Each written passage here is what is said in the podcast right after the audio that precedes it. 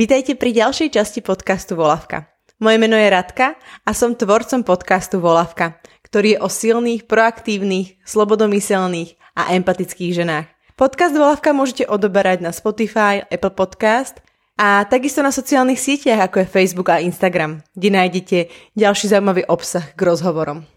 Tak sa na chvíľku zastavte a užite si rozhovor s ďalšou zaujímavou a inšpirujúcou ženou z Československa. Mojím dnešným hostem je Daniela Drtinová, moderátorka a novinárka, ktorá vyštudovala právo, počas školy tancovala v Taliansku so svojou tanečnou skupinou, začínala v tlačovej agentúre neskôr brigádou v poslaneckej snemovne, kde zostala 8 rokov ako parlamentný spravodajca. Potom sa presunula do Českej televízie, kde uvádzala interview ČT24 a večerný spravodajský program udalosti a komentáre. V Českej televízii pracovala 21 rokov. Nakoniec odišla za nie veľmi priaznivých podmienok, Najskôr ju odvolali z programu udalosti a komentáre a neskôr odišla sama, a to na Margo nezhôd s vedením a podozrením z napojenia Českej televízie na lobbystov. Po odchode z Českej televízie založila spoločne s kolegami DVTV internetovú televíziu, ktorá oslávila už 5 rokov. Za svoju novinárskú prácu získala v roku 2001 cenu Karla Havlíčka Borovského. Ďakujem, že ste si na mě našli čas. Hezký den, to už je úplná historie, to je pamětní, jsem pamětnice minulého tisíciletí vlastně. tak je to také zhrnutí, aby možno niekto, kto vás až tak nepozná, tak vlastne pochopil tú históriu a možno potom aj pochopil, o čom sa dnes budeme mm-hmm. rozprávať.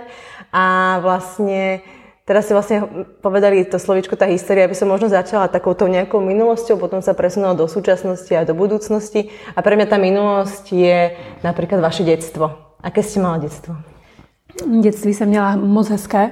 Dětství jsem měla asi jako naštěstí většina dětí, když se jim neděje něco vyslovně zlého, tak ehm, je pravda taky, že na některé ty momenty, které třeba lehké nebyly, tak zapomenete a pak vám zůstane opravdu to hezké. Ehm, dětství jsem prožila v Olomouci, eh, v takovém domě starobylém z roku 1911, kde byla mm, stará půda a starý sklep, já jsem se vlastně pohybovala různě v tom domě a tam jsem spřádala nejrůznější příběhy. Také jsem měla dětství hodně spojené s oblíbenými stromy, s některými, které jsem měla v přilehlém parku ve Smetanových sadech. Eh, to byla jedna taková moje vnitřnější, mítrnější rovina a pak jsem měla eh, s takovou druhou rovinu, která byla divočejší, kdy jsem vlastně hodně zlobila. Zlobila s kamarádkami. Hovorili jste, vzpomínali jste v nějakém rozhovoru, že jste veľa čítala? Hodně jsem četla. A jste si písali, mali jste například deník? Deníky jsme si psali potom později eh, s mojí kamarádkou, až když jsme byli starší, ale jako dítě ne. Ani mi to vlastně nenapadlo. A máte ho? Eh, myslíte ten, ten starší? Ano. Teď nedávno jsem o tom mluvila s mojí kamarádkou, přes jsme nějak eh, bilancovali. Ona ho má a já ho nemůžu najít. Já jsem se stěhovala před dvěma a půl lety, možná už to budou, dva a půl, před, před dvěma a půl lety jsem se stěhovala a buď je někde zahrabaný ve věcech, které jsem různě přesouvala, anebo ho prostě nemůžu najít.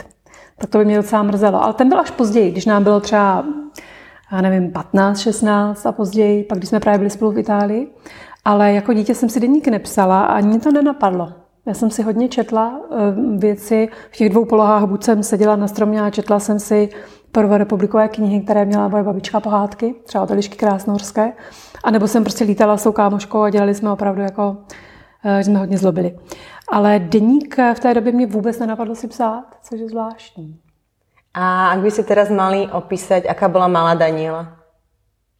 Ehm, malá Daniela byla taková nejednoznačná. Jednu Danielu také, jak ji znali třeba i moji rodiče a sourozenci a kamarádi, byla taková zlobivá, divoká, hm, měla ráda legraci. A ta druhá byla taková niterná, zavřená v sobě a pohybovala se v nějakých svých vnitřních světech. Já jsem volně přecházela mezi těmi dvěma rovinami. Ja som vlastne počúvala váš eh, rozhovor s paní uh, Jankou Chudlíkovou mm-hmm. a vtedy som vlastne pochopila to, to, čo ste práve aj teraz povedali. Vy ste boli také dve osoby, Jekyll a Hyde, úplne, že raz taká a, a raz... že ten jeden snad nebyl, ta jedna rovina snad nebyla. že by to byla nějaká mordýřská rovina. Ale že to jsou úplně dva... Protilehlé, ano. Ale, ale úplně, jakože, mm-hmm. že mhm. vlastně možno jedna je taká tá, čo si to teraz dovnútra a druhá je vlastně von. A to mm-hmm. je mhm. nějaká možno anarchia? Tá, čo, von, tá, čo zlobila, tá, čo byla vlastně... To, to bych neřekla, jako slovo anarchie bych nepoužila. Eh, spíš mm, prostě extrovertní. Extrovertní, která se dobře uměla pohybovat ve světě, dobře zkomunikovala s tím světem, volně vlastně procházela i, já jsem neměla problémy ve škole, vlastně věci, neměla jsem před sebou žádný nepřekonatelné překážky.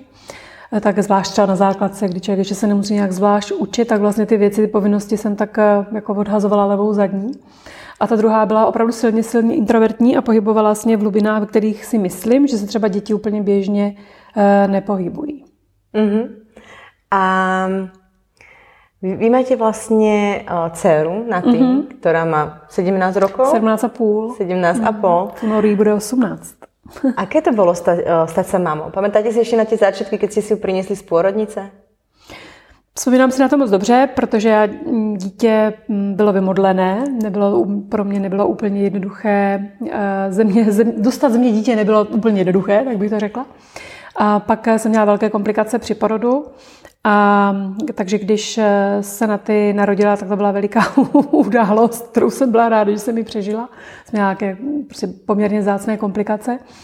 A pamatuju si, že ty první dny eh, jsem byla opravdu hodně, hodně vyčerpaná což potom po těch šesti dnech ustalo. A když jsme přišli domů, tak eh, pro mě nastalo nejkrásnější období mého života, protože jednak jsem měla doma to vymodlené dítě a jednak eh, na ty byla hodně hodné dítě, alespoň v noci. Ona byla taková hodně rituálová, pravidelná v tom slova smyslu, že už si vlastně od malého toho mimina dokázala nějak jakoby říct, co chce nebo říct, samozřejmě, byla novorozeně, tak vždycky jsem vnímala někdy kolem té 21. hodiny z, jejího, z, jej, z její řeči těla, že bych chtěla už se umít a spát. A ona opravdu kolem té 9. 10. chodila spát a spala celou noc, jako mimino. Udělala se kolem 5. 6. najedla se a znovu šla spát. A já jsem hodně závislá na spaní, nemusím ani tak jídlo jako cokoliv jiného, ale spát potřebuju. Když nespím, tak se ze mě opravdu stává. Ten, teď nevím, který je ten zlý, Jack nebo Hyde, nemůžu si vzpomenout jsem to snad eh, nikdy ani neviděla. Ale eh, na ty byla hodně spořádané spavé mimino, takže my jsme byli odpočaté a měli jsme opravdu idylický, harmonický, krásný čas. Pro mě to bylo hrozně naplňující a moc hezký čas. A ako vníma ona teraz možno nějakou vašu popularitu, to, že vás lidé poznávají, to, že se o vás píše? A aj možno to, že ju vlastne spomínate v niektorých rozhovoroch. Mm, si mi to... dopatrná. ako to vníma? Eh, na ty eh, jednak eh, co mě docela mm, překvapilo, anebo vždycky, když se vám vlastně narodí dítě, tak říká se, že děti jsou vlastně vyjádřením touhy přírody po sobě samé, že vlastně ta příroda vám pak postaví do, do života dítě, které sice je upředené z genů vašich a, a vašeho partnera, ale to dítě je, samostatně, sam, je samozřejmě samostatná bytost a jde si svou cestou a má své povahové rysy a málo kdy to bývá úplná kopie rodičů. A mě hodně překvapilo, že na ty je vlastně striktně oproti mě racionální, alespoň doteď. Ona je opravdu čistě racionální, takže ona třeba tu moji niternou polohu, která tam samozřejmě nějaké podobě přetrvává dodnes, tak ji vlastně takovým blahosklonným eh, tónem jako akceptuje, ale zároveň tak jako lehce vtipně komentuje. A funguje to mezi námi na bázi jako respektu s tím, že ona si občas ze mě tak jako lehce utahuje. Z mojí niterné pole, ona je prostě čistě racionální. A pokud jde o věci, které se týkají eh, toho vnějšího, myslím toho, co nosím jako nějakou roli, to znamená hm, tu profesi moderátorky, kterou dělám opravdu dlouho, takže ano, lidi mě občas poznávají, tak eh, s tím ona problém nemá. A naopak mám štěstí v tom, že její spolužáci eh, projekt DVTV znají, takže znají i mě. A většinou, když řekne, že eh, jsem vlastně její máma, tak jí to rozhodně neuškozuje, rozhodně to neškodí. Takže si myslím, že na ty s, jakoby s tímhle vůbec nemá problém a naopak mám pocit, že nechci říct, nechci mluvit za ní a mluvit nějakými silnými slovy, ale myslím si, že mě respektuje a že si mě snad i trochu váží. Mm-hmm. A vy ste vlastne študovala právo, ale nejakou vašou prvou voľbou bola psychológia alebo žurnalistika. Mm-hmm. Proč jste se potom rozhodla vlastně pro to právo? Já jsem byla v poměrně těžké situaci, protože jsem nastupovala na vysokou školu těsně asi rok, ano, rok před vlastně pádem komunistického režimu. A měla jsem na gymnáziu dobré známky a říkala jsem si, stala jsem prostě v momentě eh, při té představě, co bych chtěla dál dělat do budoucna a v té době ještě nebylo tak úplně jasno, že za rok může být všechno jinak. Některé indicie tomu nasvědčovaly, ale rozhodně to nebylo jisté, nedalo se na to spolehnout. A já jsem váhala mezi těmito třemi obory, protože samozřejmě, kdybych žila v západní společnosti, tak by mě všechny tři ty obory nesmírně bavily. U nás to bylo komplikované tím, že všechny ty tři obory vlastně byly samozřejmě cinknuté tou ideologií. Žurnalistika absolutně, Eh, psychologie, mm, někteří mý třeba kamarádi v té době, kteří byli třeba něco starší, tak říkali, že mm, psychologie rozhodně není to, co si myslím vlastně v tomto režimu, že by mohla být, že to nebude to, co by mě jako na tom asi zajímalo, že nějaké hlubinné archetypy tam opravdu neskoumají.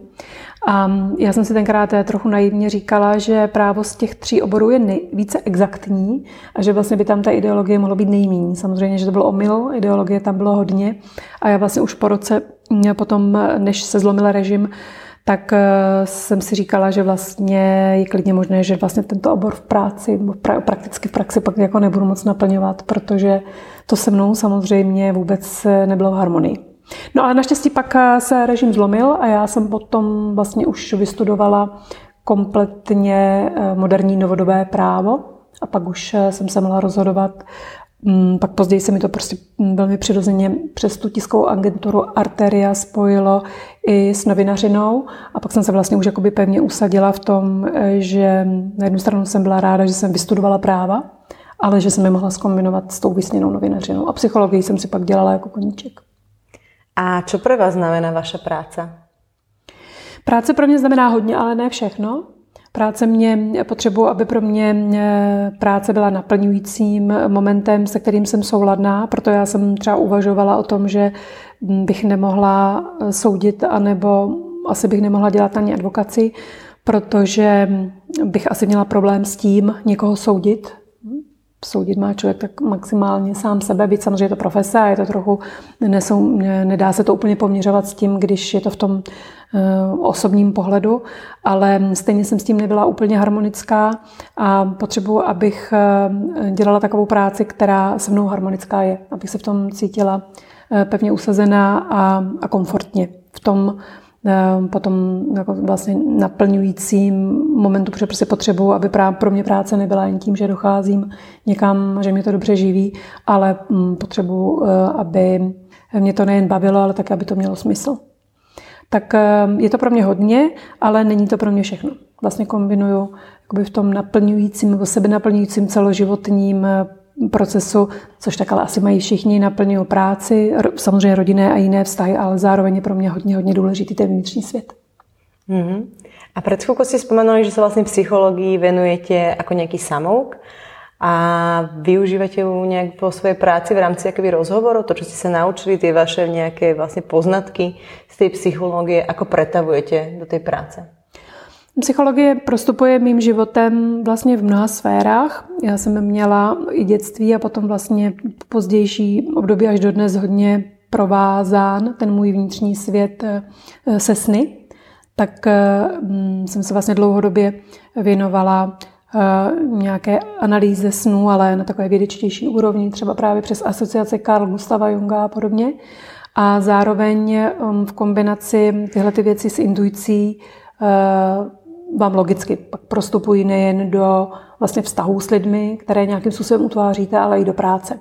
Takže to není tak, že já bych si konkrétně vzala nějaký, kon, nějaký poznatek z psychologie, který bych se pak snažila převést na to, jakým způsobem třeba pracuju se svými hosty v rámci nějakých psychologických strategií, ale ano, vlastně intuici a věci, eh, které se dozvídám z těch vnitřních prostor, pak eh, aplikuju možná i podvědomně, ale vlastně bych řekla úplně přirozeně při mm, moderátorské profesi. Vlastne väčšinou vašej kariéry ste sa venovali výhradne politikom a rozhovory ste robili vlastne iba s politikmi, um, čo je podľa mňa celkom náročná skupina ľudí, ktorým uh, je vlastne vlastne nejaká manipulácia, nejaké klamstvá, uh, zastieranie, predstieranie podobne. Nie všetkým, nechcem ich všetkých uh, hádzať do jedného vreca, ale vlastne s tými, s ktorými ste podľa mňa viedli rozhovor, väčšinu z nich môžeme zaradiť do tejto skupiny. A ako ste sa sama vyjadrila, uh, veľmi dôležité uh, je príprava pri týchto vlastne ťažkých rozhovoroch. Ale to sa bavíme o nejakej keby informačnej príprave, o nejakých rešeršoch. Ale mňa by zaujímalo skôr, ako sa vy nejak vnútorne pripravujete na tieto rozhovory, keď viete, že vás čaká nejaký, nechcem ho nazvať úplne proti super, lebo vlastne mm-hmm, to nie, nie, nie, to super, ale niekto také, takýto, takáto postava napríklad ako pán Hašek alebo ako pán Topolánek. Když vstupujete do takových rozhovorů, tak, jak jste vlastně sama řekla, důležitá je ta příprava, kterou víte, že můžete odvést s maximální, nějakou, s maximální možnou odpovědností a investicí vlastně do toho samotného um, momentu té přípravy jako takové. Tam můžete udělat maximum a soustředíte se na to a uděláte to. Pak samozřejmě eh, velmi důležité je, eh, v jaké psychické kondici vstupujete do těchto rozhovorů, protože eh, ti respondenti samozřejmě bývají velmi silní v uvozovkách soupeři v tom slova smyslu, že jsou argumentačně nabití, většinou politiku dělají mm, takoví ti silovější muži, že to nejsou žádní beránci, takže tam vlastně čelíte i poměrně jako silné osobnosti a silné energii ze strany vlastně mm, toho, toho, toho, toho partnera eh, v té diskusi. Eh, velmi důležité je, v jaké kondici psychické vstupujete do toho rozhovoru. A to nejen ad hoc, jako pro ten rozhovor samotný, ale vůbec eh, mm, jsem vždycky vlastně cítila to, že je hodně důležité, abych během toho celého svého života zůstávala nějak jakoby v nějaké eh, vnitřní konzistenci a integritě, aby vlastně mě nemohlo nabourávat eh, nic eh, zevnitř, já nevím, v podobě nějakých velkých lapsů nebo nějakých velkých odžívaných nečistot a nepravd vlastně ve vašem vlastním životě. Protože ve chvíli, kdy jste rozkolísaná sama sebou, tím, že kážete vodu a pijete víno, tak se dostáváte do situace, která je pro vás velmi nekomfortní, protože se vám vrací jak bumerang v těch nejtěžších mm-hmm. chvílích. Já neříkám, že jsem nějaký světec, samozřejmě, dělám ale mnoho, mnoho chyb, ale snažím se. Že to může být jakoby použité proti vám, tou protistranou, která stojí oproti vám, tak to myslíte? To ani ne. Ale vlastně to, to vo vaší hlavě může... Spíš je to, ano. Spíš eh, si tímto vytváříte v sobě nějakou eh, pevnou půdu, protože každé zakolísání v tom momentě vás eh, může stát mnoho. Když vedete rozhovor na takto silové bázi a vlastně se silným partnerem, tak tam samozřejmě, že tam hraje roli to, co vám říká ten, ten, ten diskutér, ten diskutující, ale velmi silně vám ve vás běží ta vaše platforma a v ní buď máte pevnost, o kterou se můžete opřít, nebo ji tam nemáte. Je to prostě psychologická záležitost, kdy vlastně v určitém času a prostoru s tím hostem vytváříte eh, nějaký rámec, který buď z vaší strany je tekutý, nebo je méně tekutý, nebo je pevný. Nevím, jestli je to srozumitelné. Hey, Důležité chápem. je, že musíte být vy pevná a ta pevnost se nedá namarkírovat, ale musí to být opravdu něco, co v sobě celoživotně máte, posilujete to a mm, že sama pro sebe i pro to okolí nestrácíte důvěryhodnost. Přesně tím, že třeba kážete vodu a, a pak pijete víno. Já říkám, a dělám mnoho, mnoho chyb, ale minimálně se snažím o to, abych vlastně tuhle pevnost v sobě měla. No a e, pak, e, když skloubíte vlastně dohromady tu psychickou odolnost a, a dobrou přípravu, tak si tím vytvoříte, aspoň ta moje zkušenost je taková, že si tím vytvoříte eh, pevnou půdu pro tenhle typ rozhovorů v tom slova smyslu, že vlastně tuhletu profesi můžete v úzovkách přežít mnoho, mnoho let.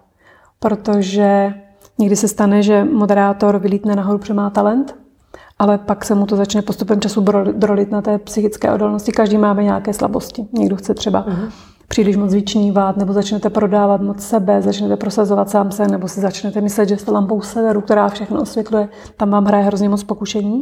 A v případě, že s těmito věcmi pracujete, tak eh, si vytvoříte v sobě takový základ, díky němuž můžete tuhle profesi přežít mnoho, mnoho let. Mm, to ste veľmi pekne povedali. A, ale stáva sa vlastne počas to, tej vašej práce, či počas tých rozhovorov, sa aj veľakrát stalo, že ste odhalili nejaké klamstvo. Ako napríklad už spomínaným Michalom Haškom. Mm-hmm. Alebo ste počas rozhovoru chytili za ruku a potriasli s pánom Topolánkom. Mm, a aby vás, aby vás vnímal. A Ľudia vás vnímajú ako takú drsnú, nekompromisnú a vlastne odhodlanú dostať z toho človeka to, čo vlastne potrebujete z neho dostať.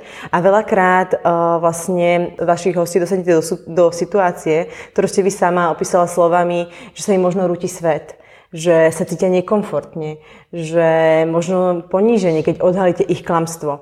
Mm, a vy vlastne vtedy sedíte oproti ním a pozeráte sa im do tých očí. A vy to všetko vidíte.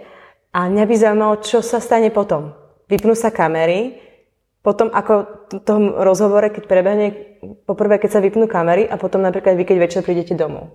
Čo vám z toho zostane tá emocia vlastne, lebo pri takýchto rozhovoroch je tam podľa mňa tá emocia dosť keby silná. Je skôr negatívna ako pozitívna. Ako s ňou pracujete? Ještě bych vlastně k tomu přidala moment, eh, kdy mm, se ta lež demaskuje, kdy vlastně ta maska spadne s takovým zvláštním vnitřním hrámusem dolů. Tam cítíte kombinaci dvou věcí, nebo alespoň já ji cítím. Cítíte kombinaci úlevy, eh, toho, že se mm, ta lež demaskovala ale zároveň, to já občas říkám takový příměr, který na to sedí, že když se dlouho díváte do propasti, tak se vlastně sám tou propastí stáváte. Já jsem velmi blízko těch momentů, kdy se opravdu ty lži drolí, ty lži nejsou moc rády, že ztrácejí tvár a že se, že se rozdrolit musí. Jste vlastně konfrontovaná s, s těmito věcmi a jsem, jste s nimi konfrontovaná prostě mnoho, mnoho let. A když se stane ta chvíle, nebo když nastane ta chvíle a tam eh, lež vlastně padá a demaskuje se, tak eh, vlastně před vámi sedí ten nositel vlastně té, té manipulace nebo lži a cítíte vlastně spolu s ním to, že opravdu v tu chvíli Dochází k různým osudovým momentům třeba v politických drahách těch, těch lidí, protože potom končí jako statutární místopředsedové, končí v těch pozicích, odcházejí vlastně z těch, z těch míst a samozřejmě vnímáte, že je to poměrně, mm, samozřejmě, že to nejsou životní, jako osudové momenty, ty lidé, ty lidé nepřicházejí o život, o zdraví, ale jsou to momenty, které jsou poměrně dost výrazné v jejich životech a vy jste u toho a tímto způsobem vlastně v rámci té profese jim do toho života zasáhnete. Takže je to kombinace toho, že cítíte úlevu, že se to podařilo a zároveň cítíte i svým způsobem odpovědnost za to, že vy jste byla tím prostředníkem, který uh, to odhalil. toto odhalil. A cítíte nějakou odpovědnost, ne odpovědnost přímo za toho člověka, který tu lež um, nesl a na němž se demaskovala, ale cítíte odpovědnost za celou tu situaci. Pak, když se vypnou kamery, tak to bývá poměrně dost nepříjemný okamžik, protože samozřejmě ten moderátor a ten host eh, moc eh, vlastně nevědí, co k tomu říci.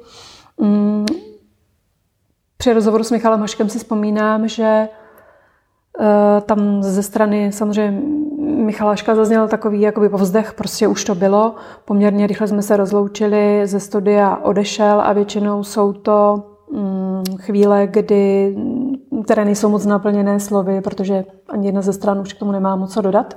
A když přijdu večer domů, tak už většinou cítím úlevu a nějakým způsobem už si analyzuju pro sebe tu situaci. Mm-hmm. A pak jdu do, a pak je nachlává čtvrtá fáze, kdy jdu do ticha, do, do meditace, abych eh, vlastně ten povrch, který je poměrně dost rozbouřený, tak abych ho hm, jako začistila. Nebo nějakým způsobem to možno zo seba striasla to, co tam prebehlo v té dané místnosti. Ono to, to nikdy být... úplně nesetřesete, ale spíš prostě srovnáte tu hladinu, uklidníte tu hladinu. Uh-huh. Uh-huh. A vlastne vy ako novinári máte vlastne nejakú novinárskú etiku, to znamená, že vlastne by ste nemali dávať najavo váš vlastný názor, či už na danú situáciu, na daného človeka. A ako s týmto pracujete, aby na vás nebolo vidieť na prvú dobrú, že ten človek oproti vám je viac alebo menej sympatický? S těmi sympatiemi eh, je to u mě mm, trochu komplikované a málo kdo mi to věří. E, já tím, jak e, jsem dost e, orientovaná dovnitř a jsou pro mě věci uvnitř toho prostoru svým způsobem důležitější než ti vnější a v tom vnitřním světě se vám spousta těch rozdílů stírá, tak já během toho rozhovoru málo kdy cítím něco jako sympatie nebo nesympatie. Tam vám sice probíhají hlavou některé eh, emoční záchvěvy, ale jsou to spíš záchvěvy směrem k tomu, co se už děje v tom studiu, co ten či onen politik vám říká a nějakým způsobem emočně reagujete na to, jestli vnímáte, že ten politik odpovídá přímočaře a popravdě, anebo jestli kličkuje.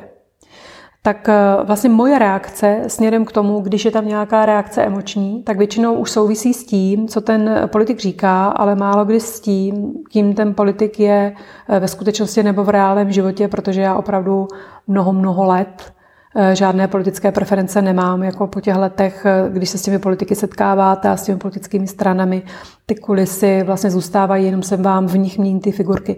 A bylo by vlastně i divné, kdybych, eh, od, kdyby za celou tu dobu si k tomu nevybudovala nějaký úplně přirozený vnitřní odstup, protože Nechci říct, že to celé je jen divadlo, ale není to věc, která by pro mě nějakým způsobem byla klíčová nebo stěžení. Takže moje emoční reakce většinou ve studiu, když už tam jsou, tak souvisí s tím, když narazím na nějakou manipulaci nebo lež, to zavětřím a pak na to reaguju.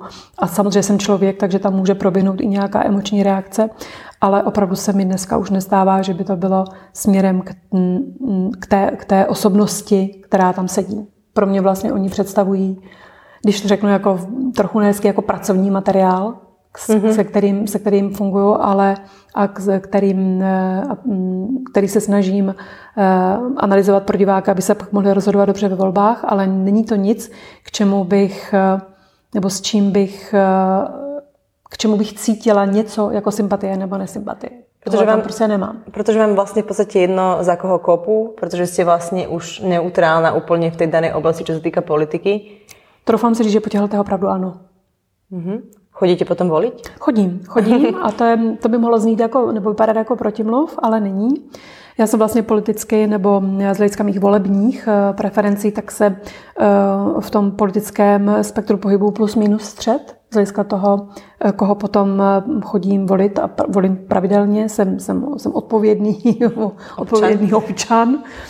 Ale většinou, nebo vlastně vždycky to dělám tak, že v rámci těch příprav na volební rozhovory. Samozřejmě pročítám všechny mm, volební programy těch lídrů, kteří ke mně přijdou, anebo stran, které by mohly sedět uh, um, mým preferencím směrem ke zprávě věcí veřejných a, a ty strany potom volím. Mm-hmm. Takovou přípravu by si mohli spravit každý. Možná by to potom ale, vyzeralo trochu jinak. Mohla, ale je to, mm, je to hodně, hodně náročné. Nevím, jestli, jestli vlastně je to úplně reálné. Ty, ty politické, ty, ty, ty programy těch politických stran jsou dlouhé, nebývají vždycky úplně dobře napsané, je to hodně nudné čtení, těch mm, stran vám kandiduje třeba 32. Tak když si to znásobíte, některé strany jsou, některé, některé programy jsou stránkové, když si to znásobíte, tak máte čtení na dlouhé měsíce. A keď to vlastně čítate potom a s vaším právnickým vzdelaním, tak tam aj vidíte nějaké různé klučky a schované věci, alebo... Ani ne e, v právní rovině, spíš, e, spíš tam narážíte, a to je vlastně i potom práce rešeršistů při, při, při přípravě na volební rozhovory, e, že tam hledáte různé nekonzistence. Že třeba ta, ti lídři nebo ti představitelé té politické strany před nějakou dobou tvrdili něco jiného. Mm-hmm. Teď buď se nehlásí k tomu, že to udělali, a ne, nebo naopak se nehlásí k tomu, že by to udělat měli. Tak eh, ne, že byste tam nacházela nějaké právní nesrovnalosti, ale uh, většinou se to týká těch, eh, těch nekonzistencí nebo, nebo um, protiřečení si, protimluvu, trochu kličkování občas. Ako som už spomínala, vlastne viac ste robili tie rozhovory s tými politikmi, ale odkedy vlastne máte DVTV, tak tam máte aj hostí z rôznych oblastí. A ako ste vy vnímali túto zmenu? A možno ako ju vnímali diváci, kedy vlastne si začali robiť rozhovory aj s inými ľuďmi ako s politikmi na iné rôzne témy? S hudobníkmi a rôzne z kultúry, s vedcami, s profesormi a tak ďalej. Ano, když jsem dělala vlastně v České televizi události komentáře mm. interview, tak i tam. To nebylo Hej. jen čistě politické, ale je pravda, že... Z rytmu jsem si tam asi rozhovor. Ne, přesně tak. Přesně, že když jsme dělali uh, rozhovory z té společenské sféry, tak je pravda, že někteří hosté typu Rytmus nebo, nebo Takový ten rapper v masce, co přišel. Kapitán Demo? No, to taky, no, ten by taky asi normálně nepřišel, nebo, nebo by nebyl pozván. To byl velmi zajímavý rozhovor. Kapitána Dema znám, toho jsem nemyslela, ale byl u mě Řezník. Aha. Řezník by taky asi ke mně nepřišel. Takový ten rapper. Aha. No, uh, já jsem už eh, v české televizi uh, poměrně dost po, podobných, po podobné změně toužila, že jsem tu politickou agendu Eh, dělat chtěla a potom to malinko ustupovalo. Ale když potom vlastně vznikl projekt DVTV, tak eh, jednak se hodně samozřejmě proměnila divácká obec naše, má omládla a s tím se proměnila i ta agenda těch témat.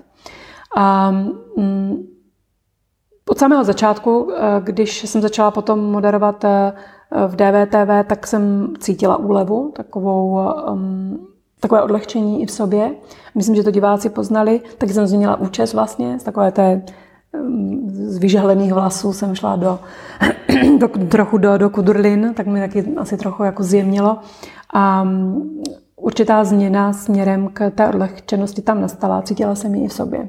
A ako by ste možno po, porovnali tú prácu tých novinárov alebo novinárčinu ako takú, keď ste vy začínali v tej dobe a dnes, keď začínajú novinári? Tak ten základ si je myslím stejný. Jako dobrá novinařina, ten základ je vlastně úplně jednoduchý. Hledáte informaci, když ji najdete, tak si ji rozeberete na, atom, na atomy um, zanalizujete si ji prověříte si, ozdrojujete a pak se pokoušíte ji integrovat eh, do nějakého většího celku hm, těch informací, aby vám dávala vám a těm, kteří, kterými směrujete, tak aby vám dávala nějaký širší smysl a zároveň potom ji můžete tu informaci posunout dál v nějakém upgradeu, že ji začleníte do nějakého dalšího eh, typu těch svých eh, novinářských eh, oblastí, ať už je to rozhovor nebo článek, že ji vlastně posunete do nějakých širších souvislostí a tím hm, vlastně ten její význam nebo smysl zkrátka, že integrujete je víc do nějakých širších souvislostí, že vám nezůstane osamocená sama mm-hmm. o sobě,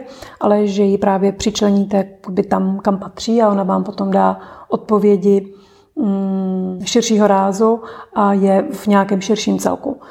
Eh, myslím si, že to, co se změnilo, je jednak přístup k informacím a jednak četnost k informacím, eh, četnost informací. My, když jsme začínali, tak jsme samozřejmě pracovali úplně s jinými zdroji a úplně s jinou oblastí, odkud jste ty informace získávala než dnes.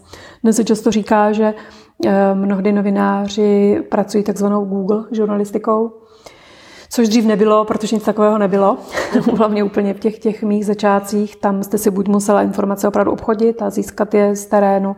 Pak samozřejmě fungovaly už v té době samozřejmě ČTK, tiskové agentury, kde jste si mohla ty informace jednak získávat, zároveň právě zakomponovávat do těch šir, širších celků pomocí tiskových agentur.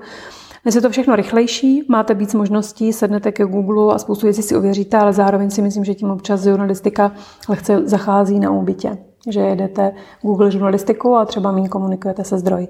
Nemyslím, že to dělá každý, je samozřejmě spousta mhm. novinářů, kteří dál pracují těmi starými metodami, ale je to prostě jednodušší. Že nie jdu to, toľko do, tých, do toho terénu, že viac sedia za tým počítačom, než by išli a tie informácie si možno získali sami alebo ešte overili. Nikdy ano, ale ne samozřejmě všichni. Mm-hmm. A je to taky dáno tím tlakem, který z mediálních domů anebo vůbec z těch, kteří pracují s informacemi, přicházejí, protože když třeba máte, když to přeženu, já nepracuji v tištěném médiu, takže nevím, jak je to, ale když dostanete zadání na to, že musíte udělat, nevím, napsat tři krátké, jeden delší článek za týden, tak ten tlak na vás je, tak třeba už nemáte tak moc času pobíhat v terénu a sbírat informace, ale pomůžete si prostě Googlem, Google novinařinu. V tom si myslím, že je velký rozdíl. A pak je taky rozdíl oproti tomu, když já jsem začínala, nebo když my jsme pracovali s informacemi, tak je v té četnosti.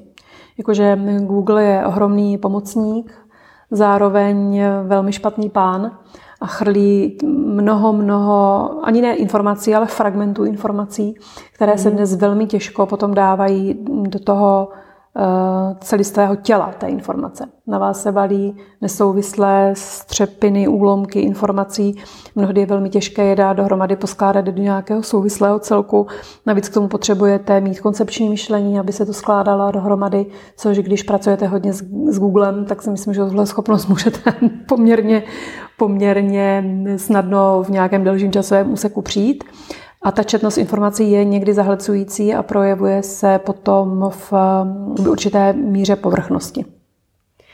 že vlastne už je toľko zdrojov na jedno téma a vlastne možno aj tako, takých tých fake news, čo je teraz jedna z veľkých tém tiež, že ten človek, ktorý vlastne sedí pred tým počítačom a chce si zistiť nejakú tému, alebo napríklad tie volebné programy, tak si musí dať tú námahu a ten čas, mm-hmm. aby, aby si to pozrel z viacerých zdrojov, aby tvoril sa na základe toho to nejaký tak. názor.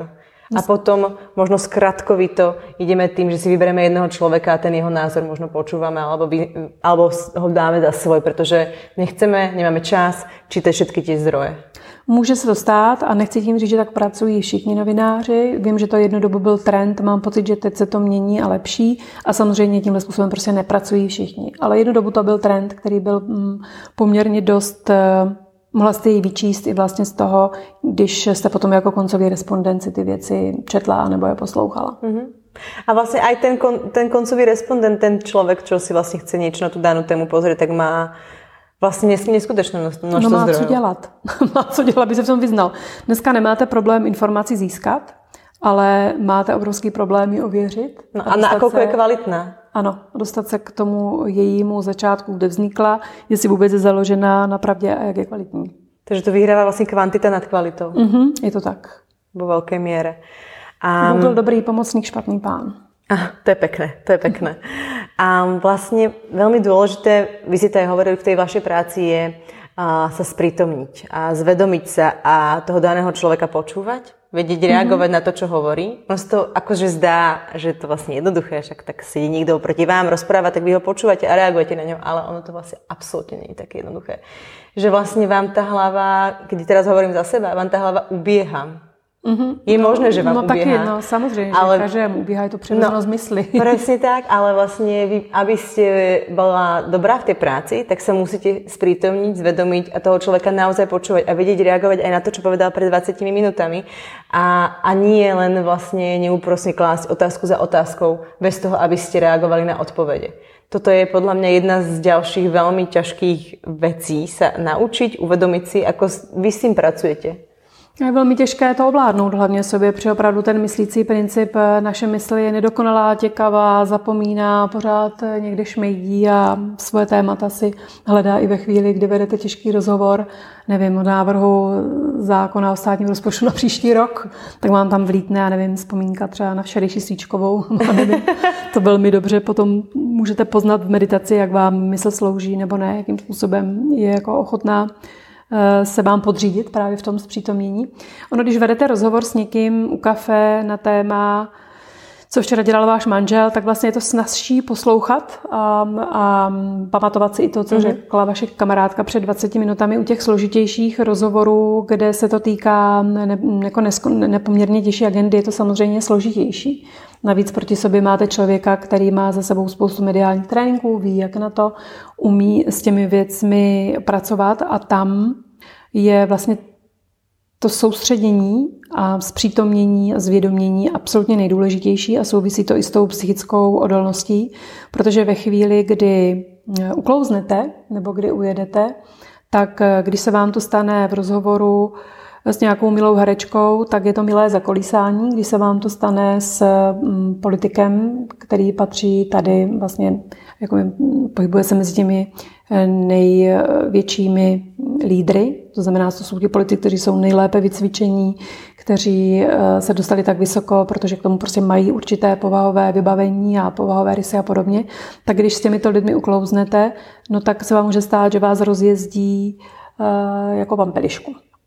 Mm-hmm. A tam potom to, o čem jsme se bavili, důležitá je ta příprava, ale zároveň psychická odolnost, ta pevnost ve vás a to, že si nemůžete dovolit ani na setinu vteřiny ukázat slabost nebo zakolísání, protože ten protějšek toho okamžitě využije a jakmile se tam objeví slabé místo nebo nějaký malý prostor, tak um, tam hned strčí drápek a začne si vás motat a může se stát, že prostě celý ten koncept tu chvíli rozloží. Pak máte hodně, hodně co dělat, abyste to dostala zpátky. Takže se vám to už stalo?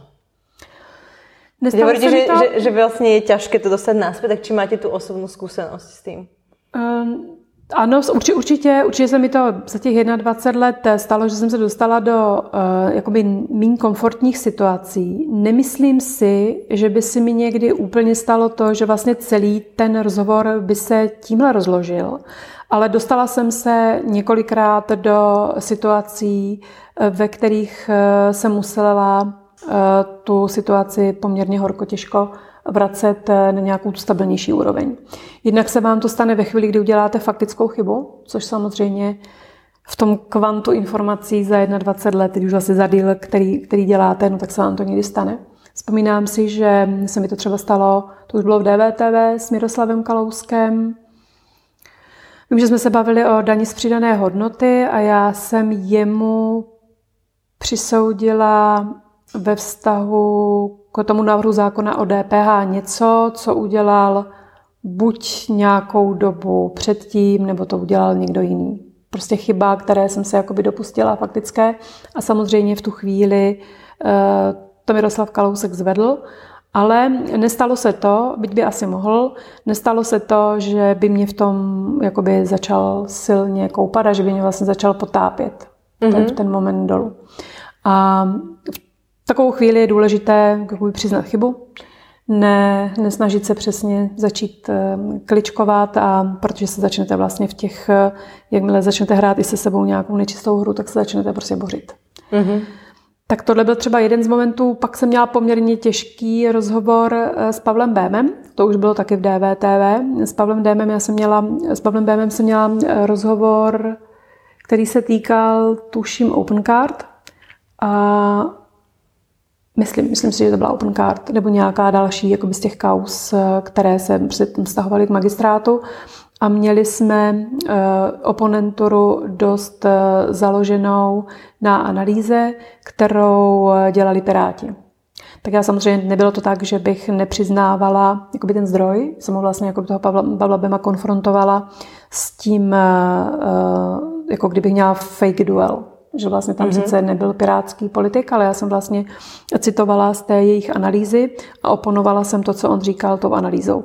A Pavel Bém eh, ho vlastně eh, dost silně naštval ten moment, že on to vlastně nevzal tak, že já oponuju prostě čistě analýzou někoho jiného, ale bral to tak, že já tam jsem jakoby za, za, za, za, za pozici těch pirátů a hodně ho to vytáčelo a jak už Pavel Bém to dovede, tak začal pak um, v nějakém takové silné sebeprezentaci bořit ten rozhovor tím, že už vlastně pak jako tak uh, vlastně vykřikoval nějaká nesouvislá hesla, nechtěl vlastně moc reagovat konkrétně na ty otázky, ale takovým destruktivním způsobem uh, to bořil. Tak dovedli jsme do konce ale tohle byl jeden z těch eh, těžších rozhovorů. Když eh, ten respondent se vám vlastně sekne tady tím letím způsobem a pak už nechce konstruktivně mluvit, tak pak jako moderátor už máte poměrně jako obě omezený arzenál nástrojů, jakým způsobem eh, ten rozhovor mm, nějak udržet na nějaké stabilní bázi. No.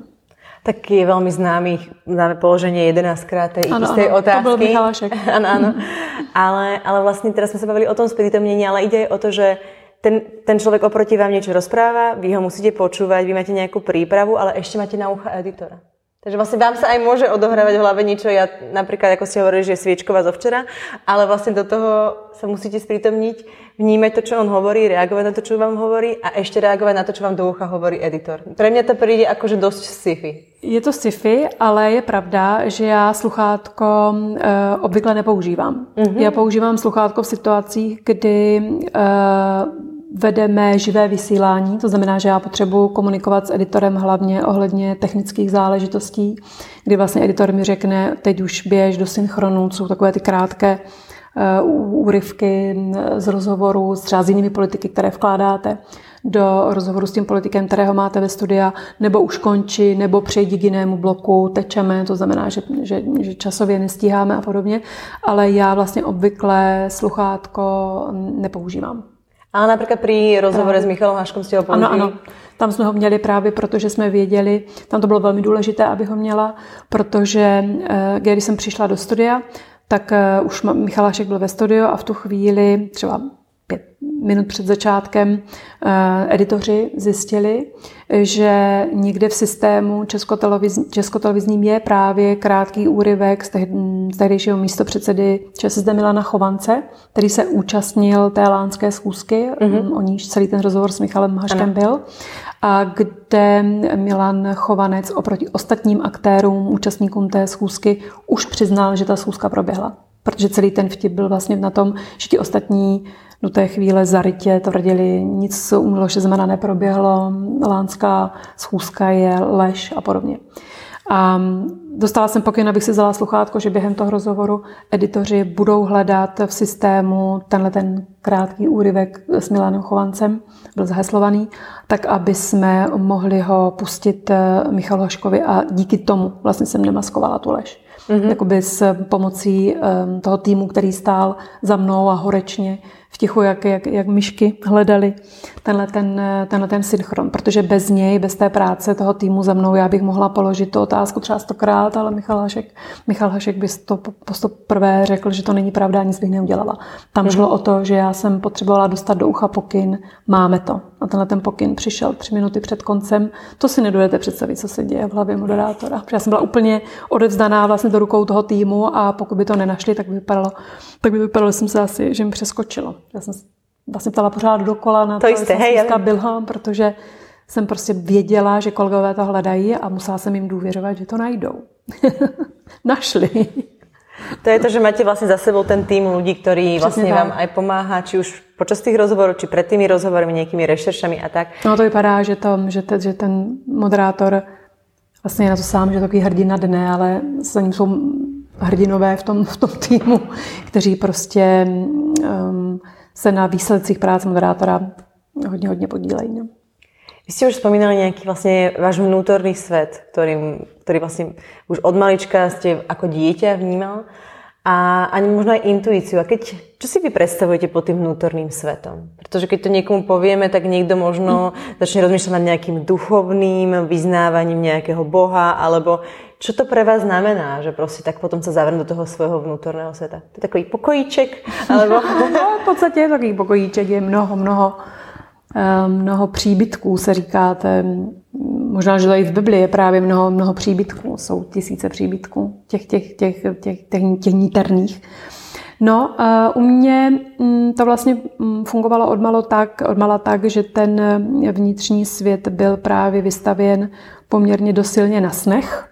Já jsem e, z nějakého důvodu byla vlastně odmala konfrontovaná mm, takovým prostě druhým ještě nějakým bytostným vyjádřením toho mého já v podobě snu, které se mi opravdu, jakoby, ty jsem si psala, ty mám a. napsané, ale jakoby ne úplně od dětství, už později taky, ale ty, ty, a ty tenhle, tenhle ten deník mám, ten si střežím. Ale v noci, že jste se například zabudili a ne, ne, si rychlo napísat, lebo jsou taky lidé, kteří, když se jim něco sníva, tak se normálně... Toho jako, nejsem schopná, no. Někdo bude a napíšu, no. protože možno vědí, že si to do, do rána nezapamatají. No, někdy se to může stát, ale vlastně ty symbolické nebo ty hlubší sny, ty, ty archetypální si pamatujete celý život. Mm-hmm. Jsem měla hodně, hodně intenzivní sny a ty sny eh, vlastně si pamatuju prostě dodnes. A ten vnitřní můj svět se hodně odehrával na nějaké snové konfrontaci s mým vědomím. To nevědomí mi posílalo prostě sny, které jsem nějakým způsobem pak eh, později, hlavně když jsem zjistila, jak s tím pracovat, tak jsem je hodně jako třídila, analyzovala jsem si je, propojovala jsem si je podobně jako s těmi informacemi eh, v profesi, tak jsem vlastně pracovala i s tím informačním materiálem, který eh, ke mně chodil z nevědomí a vlastně díky tomu jsem, doufám, nějak vlastně během života právě rostla duchovně.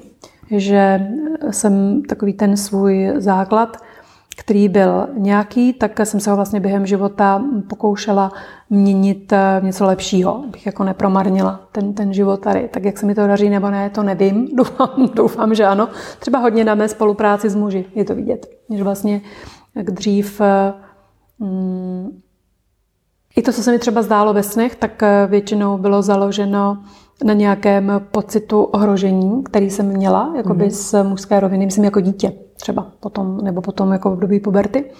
A to se potom postupně času tou prací na sobě hodně měnilo a dnes eh, vlastně moje vztahy s muži jsou založeny na spolupráci, čemuž jsem opravdu děčná, protože dost cel, celý život jakoby věřím na syntézu. Na tom, že tak jak třeba některé věci řešíte v sobě a rozdělují vás, vystávají ve vás různé obsahy, které jsou jako, jako duální a protilehlé a zneklidňují vás a vytváří eh, ve vás takový neúplně ne klidný pohyb, tak eh, celoživotně nějak podvědomě jsem hodně věřila vlastně na syntézu těchto těch obsahů a vůbec na syntézu celé té osobnosti. Že by to mělo vlastně zpět všechno k nějaké k větší komplexnosti k nebo k něčemu, z čehož vlastně aspoň pro mě potom přichází klid a harmonie.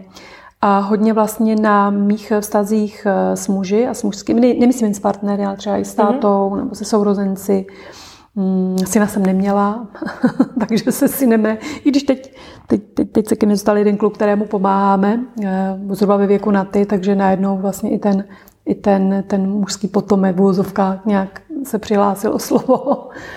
A i tady vlastně je to jako spolupráce. Na tomhle jsem to hodně vnímala během, během svého života. To, jakým způsobem se ty věci, které by mě byly nějak dány, s kterými jsem přišla, tak uh, jak se měnily a že od nějakého rozdělení eh, to postupem toho času eh, spěje k modelům, které jsou založeny na nějaké kooperaci. Ak si správně pamätám, případně má opravdu informáciu, že v 33 rokoch si se dali mm-hmm. pokrstiť. Mm-hmm. Akoby, to je také jinak symbolické v Kristových rokoch. Je, je. A čo tu v Čechách, ako ja, ako Slovenka vnímam, že túto kresťanstvo nemá až um, takú pevnú možno pôdu pod, pod nohami, veľa je ateistov, Čechov, aspoň tak je to keby prezentované. A zase na Slovensku je to protipol toho, mm-hmm. že tam sú všetci pokrstení, všetci majú minimálne prvé sveté príjmanie. Mm-hmm. Ale vlastne mi príde, že tie kostoly sú možno oveľa viac prázdne než tu. Že, že vlastne tí mladí ľudia, ja som pokrstená, mám prvé sveté príjmanie, ale až tak uh, som tomu nebola vedená v rámci tej rodiny. Mm-hmm. Že by sme mhm. akoby chodili do kostola, že by sme sa modlili. Moja babička ma naučila jednu modlitbu a to je Aniličku moje strážničku, ktorú si pamätám no, to doteraz. stačí, to stačí. ale, ale k tým kostolom som si našla svoje, svoju nejakú cestu až teraz uh, v mm-hmm. dospelosti, hoci kedy, keď idem okolo, mám nejaký priestor a za, mám časový priestor a zaujeme ma ten kostol, tak do neho idem mm-hmm. a je mi mhm. tam veľmi príjemne. Ale mm, ako, ako to vy vnímate tú vašu vieru, pretože vlastne v 33 rokoch sa rozhodnúť, že sa dáte pokrstiť a že vlastne budete kresťanka, je velmi zaujímavé. Pre mě osobně mm-hmm. teda. No právě zajímavé bylo, že to nebylo tak, že bych se ve 33 letech rozhodla, ale tomu vlastně předcházel z kraje nevědomí a pak už vlastně takový uvědomují, uvědomující se proces. Ehm, mě eh, k té víře právě vedl ten snový svět. Já jsem nikdy neměla Mm, to, ve mně to nikdy nefungovalo tak, že eh, by ty... Já jsem to, co ke mně přicházelo z nevědomí, tak já jsem nikdy neměla volbu v tom slova smyslu, že bych ty obsahy mohla ignorovat. Jak když jsem je ignorovala, tak oni byli poměrně hodně intenzivní. Měla jsem třeba i fyzické problémy, já jsem měla dost problémy s ledvinami vždycky se stupňovaly ve chvíli, kdy jsem přestala integrovat, pracovat, rozlišovat, třídit ty obsahy zevnitř. Ve chvíli, kdy jsem je začala třeba vytěsňovat nebo ignorovat, tak jsem cítila, že i fyzicky mi to nedělá dobře. Prostě to nevědomí bušilo na vrata mého vědomí a chtělo, abych s tím pracovala a já jsem neměla nikdy moc možnost volby v tom slova smyslu, že bych to nechala být, protože to prostě bušilo dost intenzivně. A ten, ten, ten snový svět, ten vlastně mě provázel někdy opravdu od toho samotného dětství, co si prostě pamatuju. A ta symbolika, která přicházela, tak eh, byla z kraje pro mě nevědomá v tom slova smyslu, že u nás eh, se víra nepraktikovala, mý rodiče, eh, pokřtěn z nich není ani jeden, nic takového u nás nefungovalo. Já jsem vůbec mě by to ani nenapadlo, že to, co se ve mně děje, by mohlo souviset s nějakou vírou anebo s něčím jako Bůh, protože prostě jsem vůbec se nikdy nepotkala s tím letím informačním rámcem, takže já jsem si ho neměla ani jakoby do, nebo kam, kam, kam, kam začlenit, jakoby to, to, co se ve mně dělo. Ale postupem od toho dětství nejdřív eh, nevědomně a pak eh, víc eh, vědomně jsem se dostávala k tomu, že v tom 33. roce jsem najednou dostala ten ten poslední puzzle do té skládanky a složilo se mi to sice v jednu chvíli, v to poznání, že to, co se ve mně děje, souvisí eh, s vírou a s něčím, co má duchovní přesah. Bylo to sice v jednu vteřinu, ale předcházela tomu obrovská práce a roky, roky hledání. Já jsem hledala různě. To znamená akože rôzne, rôzne náboženstva, že ste akoby, lebo to, to byla nějaká moja Já jsem to s náboženstvím otázka. neměla vůbec, s žádným náboženstvím jsem to neměla spojené. To prostě byly obsahy a sny, které ke mně chodily v symbolikách nebo v symbolech, o kterých já jsem až později eh, na základě toho, když vůbec jsem se dostala třeba k Bibli, tak eh, jsem zjistila, že vlastně podobné obrazy, které jsem měla ve snech, tak jsou v Bibli, ale mě by to ani nenapadlo, protože já jsem neměla žádný takový obraz. Já jsem měla Bibli v ruce poprvé když eh, jsem se začala připravovat na křest, někdy v tom 33. roce. Mhm. Já to, co se ve mně dělo, tak eh, ze mě se vynořovaly z hlubších vrstvech nějaké obrazy, symboly, archetypy, ale mě by ani nenapadlo, že by to mohlo souviset s nějakým náboženstvím. Takže já jsem četla já vím, že jsem četla i Oša kdysi a četla jsem Níčeho a, a četla jsem a, samozřejmě Níček, Zaradhuštru a všechno možné jsem přečetla, ale nikdy by mě nenapadlo, že by to mohlo souviset s nějakým náboženstvím a už vůbec ne, že by to mohlo souviset s křesťanstvím. A ako se to potom teda změnilo, když jsi to objevila a dal si se pokrstit a čo to teraz keby znamená pre vás možno? Máte aj nejaké takéto pravidelné? Našli si nejaký kostol, našli si nejakého farára? Chodíte na, vlastně na spoveď? Alebo otočilo se to až do takéto mm-hmm, keby roviny? Ano, ano, ano. Vlastně v tom 33.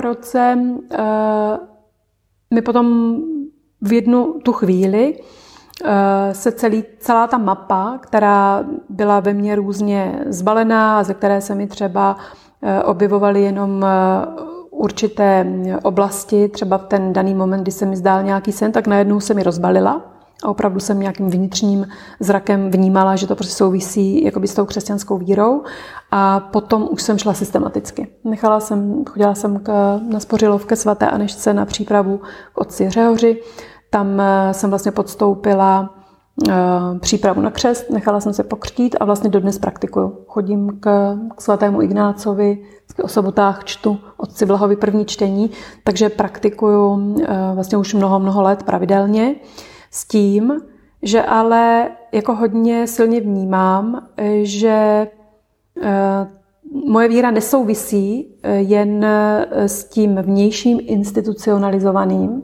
a že když to řeknu natvrdo, tak to vlastně pro mě nemá až, až takový význam. I tím, mm. jak jsem konvertita, tak vlastně jakoby cestu k církvi jako takové jsem si hledala poměrně jakoby, mm, eh, víc těžce než třeba lidé, kteří v tom vyrůstají. A mám dnes jako skupinu lidí, kterým věřím církvi, přesně jako je třeba otec Blahod Ignáce nebo františkánští bratři, františkánští bratři u Pany Marie Sněžné, ale jsou samozřejmě pro mě mnohem, mnohem důležitější jako ty, ty vnitřní obsahy a ta komunikace, která je tam nějakým způsobem autentická, která je tam daná od dětství a která se měnila.